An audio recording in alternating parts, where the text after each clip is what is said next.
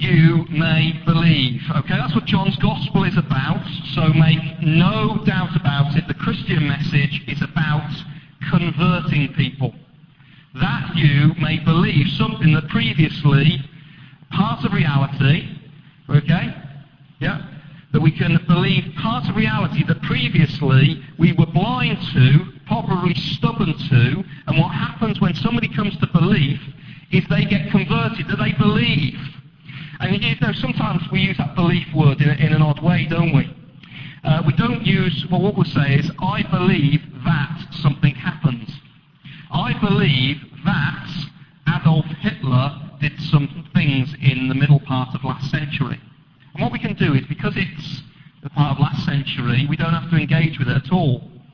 That's different because what we find in John's Gospel, in the 85 times that belief and believing is mentioned in just 21 chapters, 85 times, belief is always not belief that something is the case, belief in.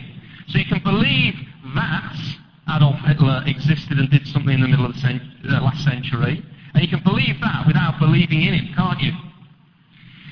You may even be in a terribly precarious position that you believe that Jesus lived, died, rose again, and he is more important than anything else. You can believe that that is true, but you can do it without believing in him. Do you see the difference?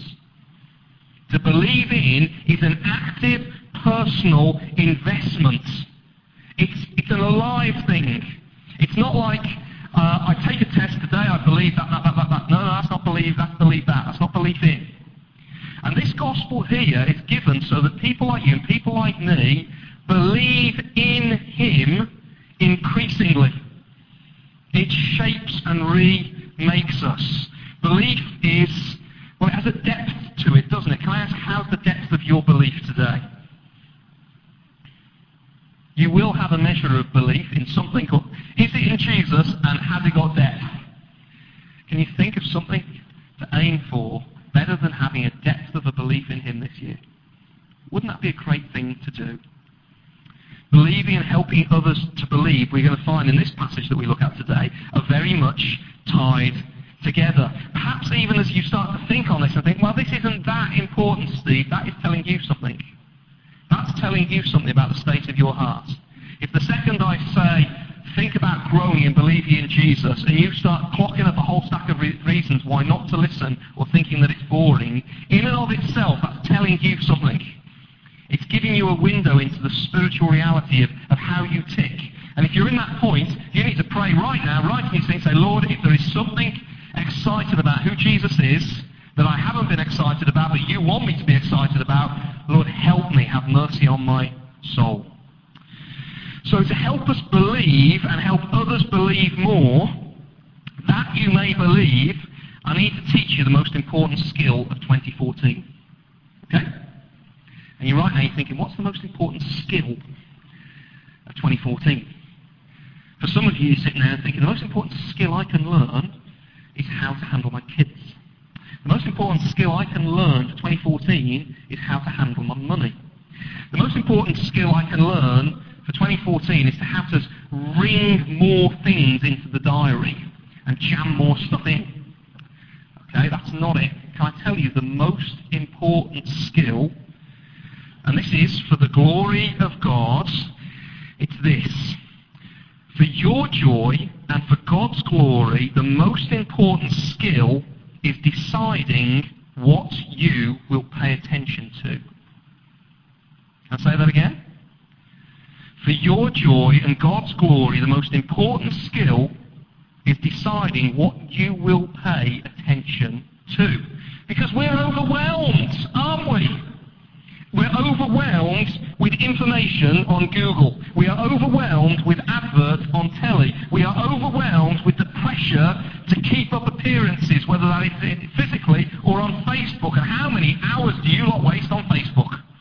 We are overwhelmed with interruptions from the phone. We are overwhelmed with nagging kids. We are overwhelmed with videos on TV. We are overwhelmed with the pressure to earn and to spend it the way that other people say that we should spend it. We are overwhelmed with everything, and everything sen- uh, demands immediate attention. Everything demands total attention.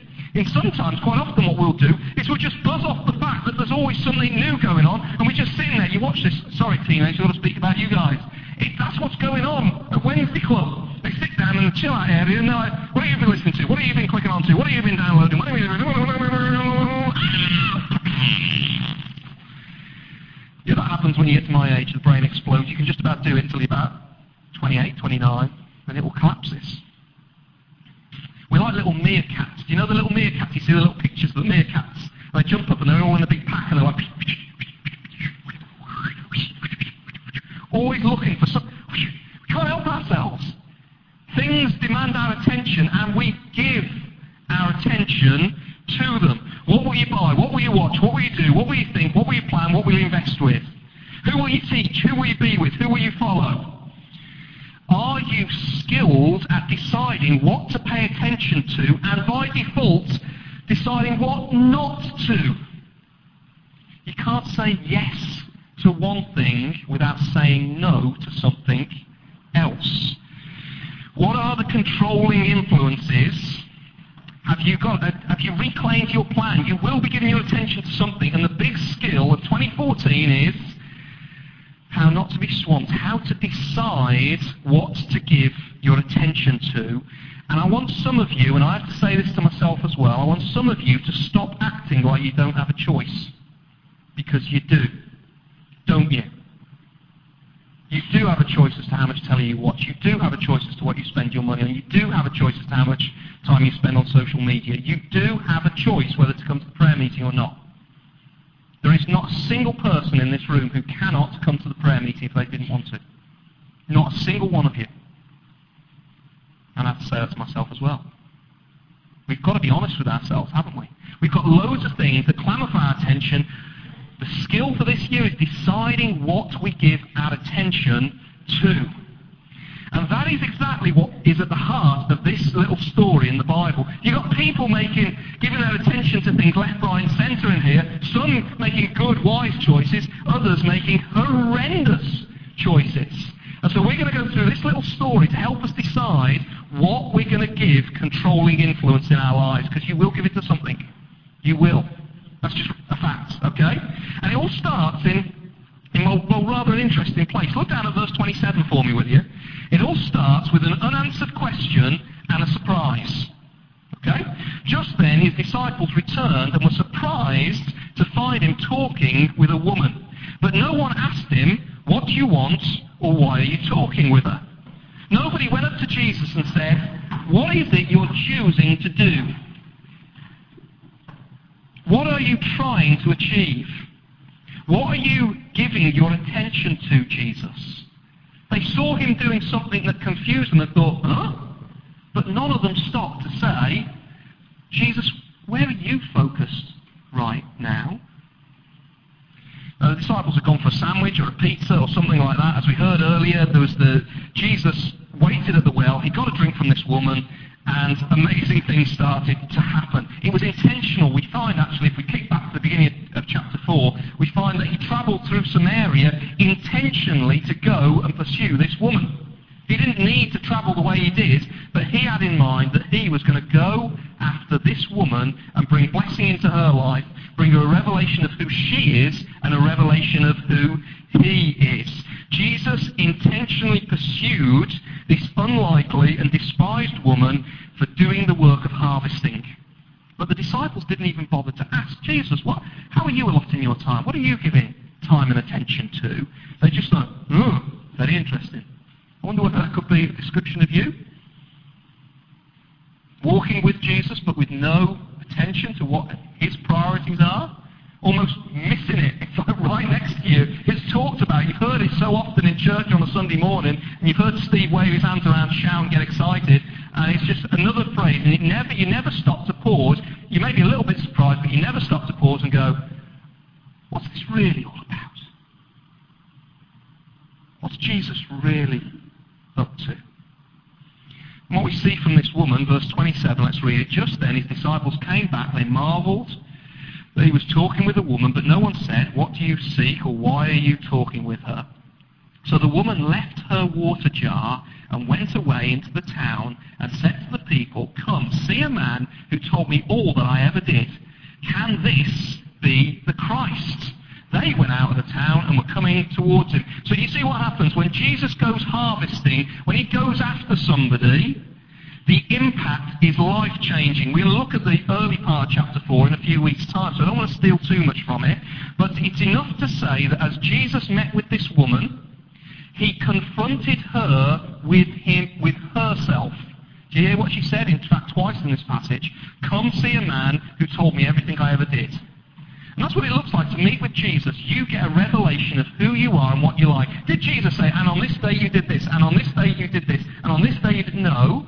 What Jesus did was he gave her a window, a window into her own soul that, so that she could sense her need.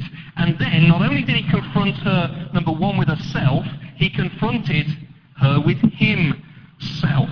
Verse 25, tracking back a bit, the woman said, I know that Messiah called Christ is coming. When he comes, he will explain everything to us. He will give me a hope.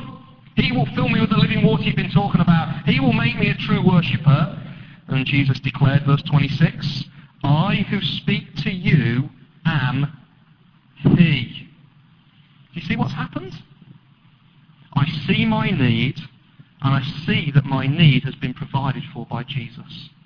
He is the one I've been seeking all my life without even realizing it. And what was the result? What did she do? Did she get back on her Kindle? Did she? What did she do? What did she do? She went back to the town. Have you got any idea how significant that is? What had that town done to her? They had excluded her out of the town to the point where she would be out in the middle of the day, the heat of the day, collecting water on her own so she didn't have to run the gauntlet of other people's disapproval. She had her diary controlled by her failure and by the cruelty of other people. And in this moment, who does she go back to? The people who previously she was scared of. The people who previously had controlled and, and taken over her life.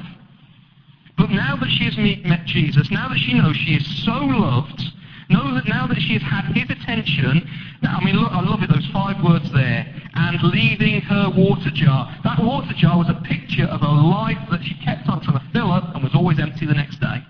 And what's she done with it now? I've met Jesus. I don't need it no more. He's changed.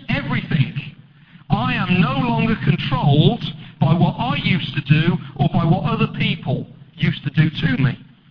He has given me power, approval, affirmation, confidence, drive, a new lease of life.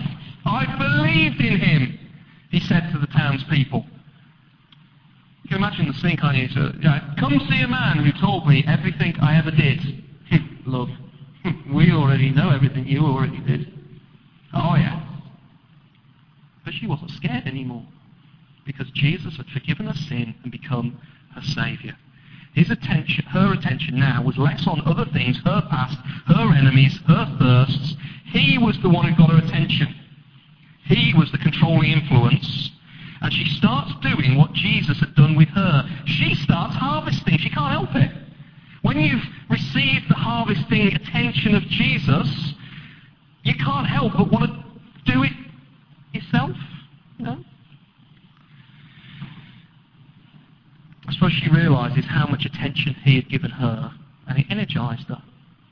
Is that something you've done very often? It's hard, isn't it?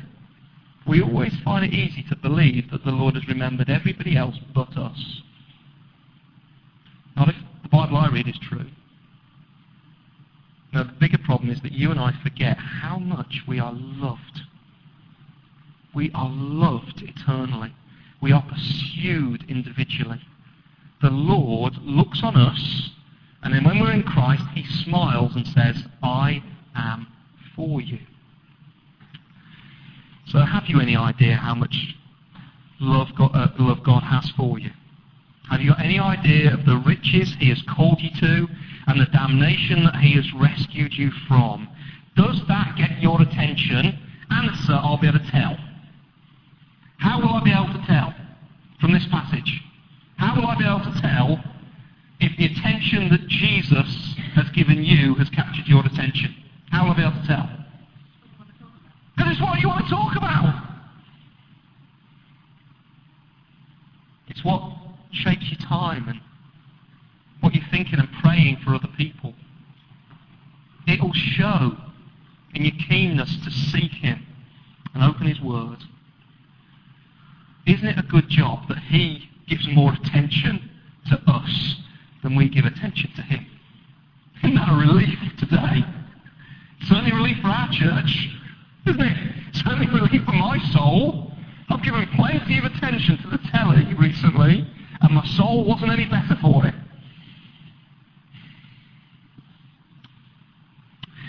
The whole encounter seemed a little bit weird, then you're in good company and we need to move through a bit faster because the disciples, like I say, they were a bit surprised. In one translation, it's marveled. Verse 27 again. Just then his disciples came back. They marveled that he was talking with the woman, but no one said to him, What do you seek or why are you talking with her? The disciples blessed them. What's their attention on? Come on, answer this one for me. What's their attention on? Verse, let's have a think, 31 32, 33, a bit of 34. What's their attention on? Food. In fact, in the older translations, they put in meat. Now, is food and meat a good thing? Yes. It's a great thing. You should have as much of it as is healthy. Enjoy it. It's a gift from God. But should it have ultimate claim on your life? No. Should it be the thing that gets your attention? No. And the thing that we need to realize is that food has a powerful and prominent position in John's Gospel. If we flick through just two chapters, do you remember there's the feeding of the 5,000? Do you remember there's the crowds who hoard after Jesus because he gave them food, physical food? Food in John's Gospel so often is a picture of the thing that well, just that reality that we're obsessed with stuff here now. Toys, health, quick satisfaction. That's what it's a bit of a picture of. And that's what they're so excited about. They, in the disciples, we see that they can so easily be distracted and blind to spiritual things because of other good stuff around them. So perhaps it's a little bit like this for you. All they see is the next bill, the next TV series, the next New Year resolution, the next diet plan, the next party, the next booked holiday, the next season of The Apprentice, the next new phone, the next FA Cup tie, the next new video game, the next whatever else you want to add into that. And that's the thing that's got the best of their attention. Do you know that temptation? I, put my hands up and say I am as guilty as these disciples of of just missing the priorities of Jesus because I'm filling my face on other things. And the secret that I know about you guys is that you struggle with that too. Isn't that wonderful that the Lord Jesus has given us this bit of the Bible to wake us up? Look what he says, or look what happens there, uh, verse 31. Meanwhile, some disciples urged him, Rabbi, eat something. But he said to them, I have food to eat that you know nothing about. What's he talking about? But we'll find out in a minute. Each other and they're like, has somebody else given him a butty? Don't get this. Utterly blind. Has the pizza man been? Could someone have bought him food? And Jesus says, verse 34, My food, said Jesus, is to do the will of him who sent me and to finish his work. The will of him who sent me, we can look at, flick over, you, to John chapter 6, verse 38 and 39. Two pages over, three pages over, two pages over chapter 6, verse 38 and 39. This is what Jesus says. For I have come down from heaven not to do my will, but to do the will of him who sent me. And this is the will of him who sent me, that I shall lose none of all that he has given me, but raise them up at that last day. He's gathering in the harvest of souls that the Lord has laid his hand upon. You see that?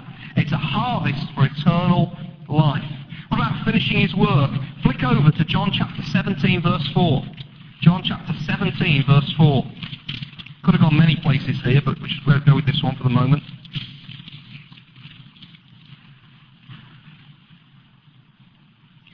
The Lord Jesus, the night before he goes to the cross, prays to his Father, and he says, I have brought you glory on earth by completing the work you gave me to do. And now, Father, glorify me in your presence with the glory I had with you before the world began. Jesus completed his mission. He didn't lose uh, attention. He didn't get distracted. He went to call and to save and to do the work that was achieved. And he says, it's harvest time. I'm gathering, I'm calling, I'm drawing people to belief in me. I'm busy that they may believe. That's where my attention is, says Jesus. I live for it. It feeds me. It energizes me. It gives me sustenance. And what's more, I want you to join in with me. You notice in those verses, let's read them there. But verse 30, hold on, verse 35. Do you not say there are yet four months, then comes the, the harvest, i.e. there's an anticipation of the, the results of the hard work previously done? Look, I tell you, lift up your eyes and see that the fields are white for harvest. In other words, now I've come, the time for bringing in souls and restoring them to God is here. From the day he arrives the day he future returns, that is harvest time. It's the day when we can be gathered into Jesus. Verse 36. Already the one who reaps is receiving wages and gathering fruits for eternal life, so that the sower and reaper may rejoice together. For here the saying holds true one sows and another reaps. I have sent you to reap uh, that for which you did not labour. Others have laboured, and you have entered into uh, their labour. What's he saying? Your joy and gladness as a believer, if you are one today, your joy and gladness is tied up with how much you are on board with Jesus' agenda of harvesting. That's quite shocking, really, isn't it? The depth of our spiritual walk, the enjoyment of His grace, there's an interplay tied with how focused and how attentive you are to His priority of seeing gathering in and a harvesting of souls. You notice that? It, well, yeah, food energizes, brings gladness, it's fullness, it's delight. He's saying there's a partnership. I've done the hard work, I've sown, I've achieved salvation, and I'm achieving it. All you've got to do is go in and reap and gather, and there's a great wage. There's a great joy. There's, I've done the work, and you get to enjoy the spoils. Be on mission, gathering with me, and you will know gladness and fullness and energy and delight. Go for it, is what he says. So as you look at these two people, as you look at the woman, yeah, and as you look at the disciples, woman met Jesus buzzing. Disciples focused on food. Which one is thriving and which one is surviving? Which one is thriving and which is surviving? Weston used the word thriving earlier, didn't you? Yeah. It's the ones who are on board with Jesus. Will there be many obstacles to overcome? Will there be people who scorned and laughed at her? Will there be difficulties in moving towards people? Will all of our problems be answered in that moment? Well, they certainly won't all be answered in that moment. But who's the one who's thriving? It's the woman. Who's the one who is just surviving? I reckon there's enough honesty in the room to know that some of us have just been surviving for a little while, haven't we? Can I tell you the Lord loves you too much to want you to stay there? He doesn't want you to stay there. That's why he's giving, giving the call of this verse here. He's calling us. Don't just, don't just survive, thrive. And it's so easy, isn't it? And that's the whole point of verses 35 through to 38 there. Jesus has done the hard work. He has sowed. He has come. Everyone looks forward to his reaping, and he says, just get gathering. Labour as required. Come and enjoy the process of me building an eternal kingdom. Be on board with it in whichever way is appropriate to you. So, let's go back to the original question. Where's your attention? Where is your attention? Have you woken up to the fact that you will always be hungry if, like the disciples, you all your food and the only food you have is the food of this world? The next whatever it is that demands your focus. Or is believing and helping others increasingly on your agenda? Believing and helping others believe. Therefore, I'm so glad it's prayer week this week. Isn't this a good place to start? Prayer week. Search me, O God. Remember that? See if there is any offensive way in me. Know my anxious thoughts and lead me in the path everlasting. You've got a detox week. A time to say, whoa, to all the stuff that's clamouring and demanding. What might that look like for you? Well, we said fasting is one way of doing it. Okay? Maybe for some of you it is switching off the phone. Maybe for some of you, and we're doing this in our household whether the kids want to or not, maybe for some of you it's switching off the telly. I found this quote at least, the very least challenging and thought-provoking. This is from a prominent pastor in the States. This is what he says. Television is one of the of the modern age. And of course the internet is running to catch up and may have caught up. But you can be more selective on the internet, but you can also select worse things with only the judge of the universe watching. TV still reigns as the great life waster. The main problem with TV is not how much smut is available, though that is a problem. Just the ads are enough to sow fertile seeds of greed and lust, no matter what program you're watching. Now, the greater problem is banality. A mind fed daily on TV diminishes. Your mind that was made to know and love God, its facility for this great calling is ruined by excessive TV. The content is so trivial and so shallow that the capacity of the mind to think worthy thoughts withers, and the capacity uh, of the head to feel deep emotions shrivels. At the very least, by virtue of the number of books that that pastor has sold, it's worth at least dwelling on his thoughts and thinking, I wonder whether there's an ounce of wisdom that I could take to my life. What else could you do in prayer week? Well, I said switch off the telly. But what would you? What would I do if I switched off the telly? I might have to be left alone with my thoughts and pray. And woe betide me, pick up the Bible and read. Did you know, it's quite convenient this, did you know there's 21 chapters in John's Gospel that we're going to be looking at over the next three months? And if you break that down, it fits exactly into sevens. Which means, for those of you who are mathematically astute, if you start tomorrow, by the end of next Sunday, doing just three chapters a day, which takes a grand total of about 12 or 15 minutes, you could have read the whole of John's Gospel. Do you know how much you will have suffered by not watching the telly in that t- time? None at all. Oh, it demands attention. But what if I miss such and such doing this on Coronation Street? What if I don't update my status? Those people that I've worked so hard to grab the attention of and show off to, oh, they might sort of forget me. But if they do, then weren't worth having them remember you anyway. Do something to take back your life for the name of Jesus. Do something. Find something to say, the Lord is going to get the best of my attention. Do something. Some of you are already thinking, oh, okay, well, what will it actually look like to be a bit more like that woman? Brilliant. Well, we need to finish with this. It's verse 39 to 42. Just look at what happens here. Verse 39 to 42.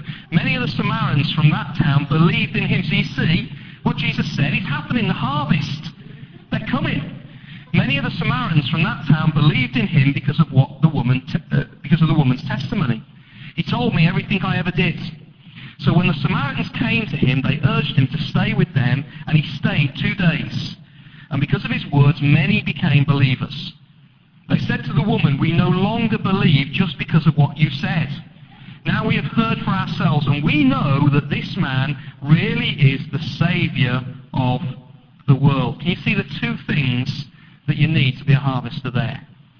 Number one, you need a heart that is thrilled with what Jesus has done for you to the point where you're no longer ashamed of saying, This is what I was like, but this is the one I've met. Now, I don't know what your personality type is, and we don't know what her personality type is. But the assumption of Scripture is that however you express it, it doesn't matter what your personality type is, whether you're an introvert or an extrovert, there will be within you a heart thrill at what Jesus has done for you that in some way will issue in you moving towards other people. Do you see that? Now, for some of us who are gregarious, it might be just bubbling out of us when we walk into a room. People are like, oh, get rid of the crazy. But for others of us, it might be just a slow, gentle, prayerful approach that bides its time, praying every day, earnestly every day, for an opportunity, and then makes that happen when it arrives. I don't know. But this isn't personality dependent. This is about the motivation and thrill of the heart, of what Jesus has done for you. So, if you're a believer today, you've got a testimony, you've got a story of what he has done for you. Flick over the bit of paper that I gave you. What can you see on the back? What's on the back? It says this Your testimony of believing in Him. I've just given you five points that you can go away with today. Sit down and just write out a sketch of what Jesus has done for you. What were you living for and what were you like before you uh, before oops, before Jesus was part of your life, I'm supposed to say. What happened to make you take interest in who Jesus is? What did he show you about yourself and himself? What did you do about it? And what difference has, it, has that made in your life now? So what I'd suggest you do, I'd suggest everybody does this, and if you've got a good reason not to, come and tell me, because I can't see a good reason why anybody wouldn't do this. Uh, I may have missed something, I don't know what it is, maybe you can only read in Swahili or something, but uh, everybody should do this. Take 10, 15 minutes, just sketch it out, then you go and find a Christian brother or sister and say, can I try it on you? So I'll put, sit down with Sarah and say, Sarah, I just want to tell you why Jesus means so much to me. And I try to explain it to her. And she listens and says, that's really helpful and encouraging. Why don't you try and say this a little bit differently It makes it a little bit more clear? But otherwise, just go for it. And then what you do is you plan to share it with somebody who's not a believer. And what you do is you say something like this to them. You say, at the appropriate time, say, I'd love to be able to tell you why Jesus is such an important part in my life. Do you mind if I just take two minutes just to explain to you really simply? And then maybe that might be helpful to you. I think the vast majority of people that we've got a relationship with who are believers wouldn't object to you saying, Can I take a minute to explain why Jesus is so important to me? It's quite low impact, isn't it? So I've even given you the thing to work on. I'm not saying that some of you will take this and think, I'm going to do three people by the end of Friday. May the Lord bless you. But it is my hope and prayer that what is, or that what needs to happen would happen, that every single person who loves Jesus and was associated with this church would share their testimony with an unbeliever before the end of this year. Is that a realistic thing to shoot for? It's, I'm really glad to see so many of you nodding, because it really is, isn't it? Does that frighten the life out of some of you? Frightens the life out of me. But if you don't plan to do it, if you don't give it your attention, I guarantee you won't do it. But why don't you join the band of the rest of us who are faltering, failing, scared, silly, but uh, because, because of what Jesus has done, you want to give it a go? You could do that, couldn't you? I said there were two things that this woman here needed to be able to be a harvester. Number one was a thrill in her heart that moved about who Jesus was, that moved her to want to move towards others. But the other thing is B, a growing grasp of the words, because it says here that many people, let's get the verse right, verse, nine, th- uh, verse 39, many of the Samaritans from the town believed in him because of the woman's testimony. So as we tell of what Jesus has done, don't be surprised if the Lord uses that and brings a measure of belief in people, or at least inquiry. But that wasn't where it got left, was it? So when the Samaritans came to him, they urged him to stay with them, and he stayed with them, and because of his words, his words about who he is, his Bible, many more became believers. So on the one hand, what we want is a growing confidence to share the story of what Jesus has done with us. On the other hand, what we want is a growing confidence to be able to open God's Word with people. And I know for some of you, you want to run a mile at that thought. I'm not suggesting that by the back end of next week you should be leading a bunch of Bible studies down the pub. I'm not saying that. I'm saying here that there was no miracle done. But people came to new life as they heard the words of Jesus simply opened before them. And so one of the things that Anthony and I have put as a priority is as we teach through this series on John's Gospel, the main point of it is number one, worshipping Jesus and growing in belief. But number two is, is giving you tools to help you be able to explain God's word to other people. Some of you who are parents still don't read the Bible regularly with your family. You should do that because Jesus deserves it. Some of you have got uh, don't meet up with people from church to pray and read together. We want to try and equip you so you can open a passage of John's Gospel, look in and say, yeah, and then pray about it together and pray into your lives. So Anthony and I are going to be working very hard to help you think about how you could explain what happens in that story to somebody else who you open it with. Maybe somebody who's a believer, maybe somebody who is yet to be a believer. That's what the Lord Jesus is giving his attention to. That's what he's calling the disciples into. It is harvest time. Jesus has done the hard work. We're to be gatherers. That is what it means to give him the best of your attention. It is what his attention is on now. I can tell you, this is just exciting. As I was preparing this, I was excited about telling you that the Lord Jesus is going to be doing stuff amongst us. I know you're sitting there going, well, it's really hard. And it doesn't seem like it's very white to harvest round and Speke at the moment. He says, just try. Add up. If we were to add up the number of times that somebody in this room has shared the gospel in the last 12 months with somebody from Speke, I guess we would not get into triple figures. Imagine, I don't know what the number is, I don't even care. Take that number and step it up a gear. I don't care what that number is. This year will be the year that we step up harvesting. What Jesus has done for us and offering the word to people who don't yet know him. Oh, I do, I do hope and I pray that that excites you and gets you on board. It is thriving. It's so exciting because it means there's a reason for you to be in Speke. And it's better than just surviving. It's thriving. Giving him your attention and being on board with him. And so we're going to sing a song about him. We're going to sing about the song who is unde- uh, the king who is undefeatable. We're going to sing a song about the king who overcame our sin, who's the saviour of the world. We're going to sing about the fact that his love is amazing. We're going to enjoy singing it together and give it our full attention. Let's stand to sing together.